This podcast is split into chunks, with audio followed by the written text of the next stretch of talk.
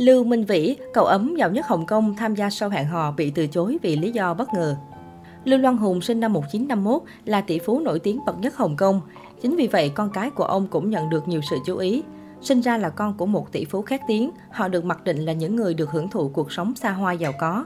Song trên thực tế, Lưu Minh Vĩ, con trai người vợ đầu của Lưu Loan Hùng, Bảo Vịnh Cầm lại tỏ ra vô cùng khiêm tốn. Những gì mà Lưu Minh Vĩ làm được cũng khiến dân tình phải ngạc nhiên. Cậu ấm ngậm thì vàng của Hồng Kông Lưu Minh Vĩ là con trai cả của Lưu Loan Hùng với người vợ đầu tiên Bảo Vịnh Cầm. Khi con trai ra đời, Lưu Loan Hùng đang kinh doanh quạt trần. 5 năm sau, công ty của ông bắt đầu lên sàn chứng khoán, tổng tài sản vượt trên 5 tỷ đô la Hồng Kông. Có thể nói tuổi thơ của Lưu Minh Vĩ rất sung túc, ăn no mặc ấm, càng không biết đến nghèo khó là gì. Thế nhưng, mặc dù tiềm lực kinh tế gia đình hùng hậu, Lưu Minh Vĩ không hề trở thành một chàng công tử ăn chơi trác tán. Dưới sự giáo dục nghiêm khắc của mẹ, từ nhỏ anh đã phấn đấu để trở thành người có ích cho xã hội, sống với mục tiêu cao cả hơn. Vào sinh nhật 10 tuổi của Lưu Minh Vĩ, cha anh tặng 100.000 đô la Hồng Kông, tương đương 297 triệu đồng Việt Nam. Anh không hề hoang phí số tiền đó mà gửi vào tài khoản ngân hàng của mẹ. Không được phép lãng phí tiền bạc, đó là điều anh được dạy từ khi còn nhỏ. Lưu Minh Vĩ từng kể lại rằng khi anh ấy 7-8 tuổi đã phải dậy sớm để xem TV, theo dõi và ghi chép giá cổ phiếu cho cha mẹ. Lúc đó dù chưa hiểu tại sao phải làm điều này, nhưng anh biết nó rất quan trọng đối với cha mẹ mình. Năm 1992, cha mẹ của Lưu Minh Vĩ ly hôn, anh được tòa phán cho mẹ nuôi dưỡng. Ba năm sau, anh tới London Anh du học. Trong những năm tháng học đại học, anh luôn đạt được thành tích xuất sắc và có được tấm bằng thạc sĩ. Với bản tính tự lập, sau khi tốt nghiệp, anh không làm việc tại công ty của cha mình mà lựa chọn một công ty về đầu tư ngân hàng. Thiếu gia không thích đồ hiệu. Người ta thường nói hổ phụ sinh hổ tử, nhưng tính cách của Lưu Minh Vĩ lại trái ngược hoàn toàn với cha anh. Lưu Loan Hùng là một người tiêu tiền cực kỳ phóng khoáng, thậm chí có phần hoang phí.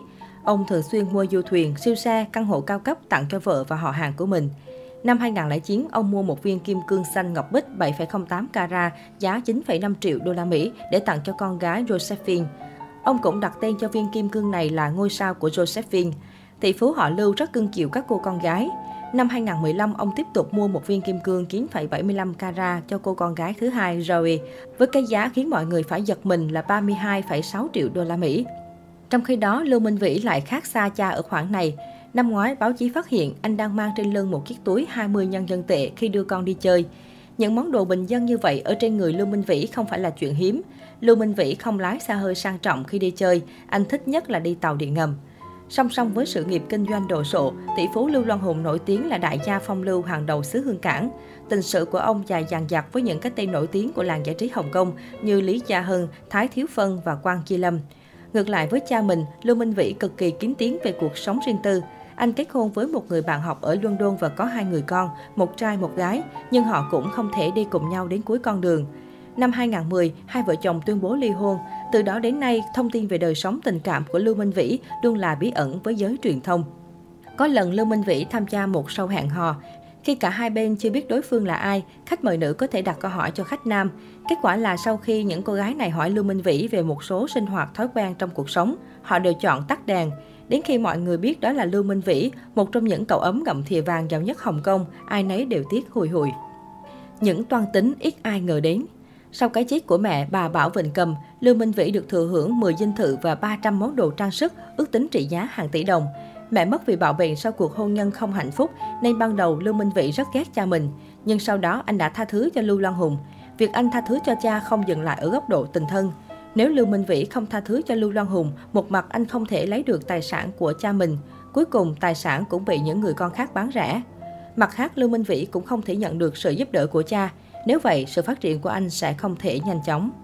Lưu Minh Vĩ tha thứ cho cha vì bản thân biết cha mình là người tàn nhẫn.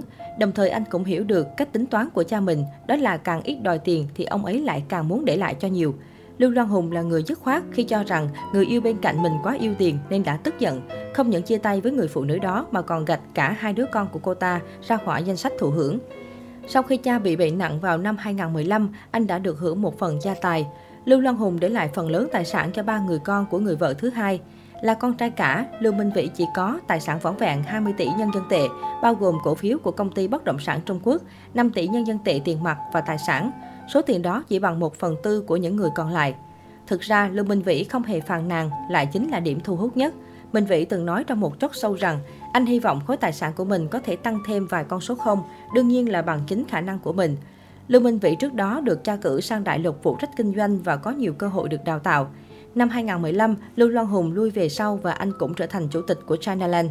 Sự nghiệp của Lưu Minh Vĩ có thể nói là ước mơ mà nhiều người làm việc cật lực cũng chưa chắc có thể đạt được. Nhưng đối với anh, chính trị mới là đam mê thật sự.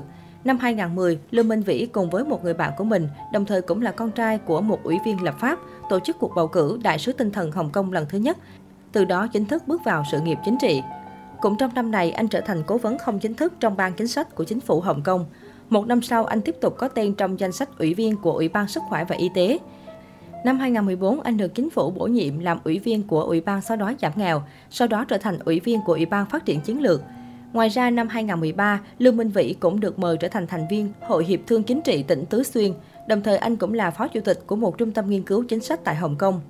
Khi đảm nhận vị trí chủ tịch Ủy ban Phát triển Thanh niên, anh đã từng đưa ra một số ý kiến đáng chú ý như theo anh, thanh niên Hồng Kông tiêu xài quá hoang phí, đi du lịch quá nhiều, cần phải biết tiết kiệm tiền bạc hơn. Anh cho rằng các bạn trẻ nên lo chuyện mua nhà từ sớm.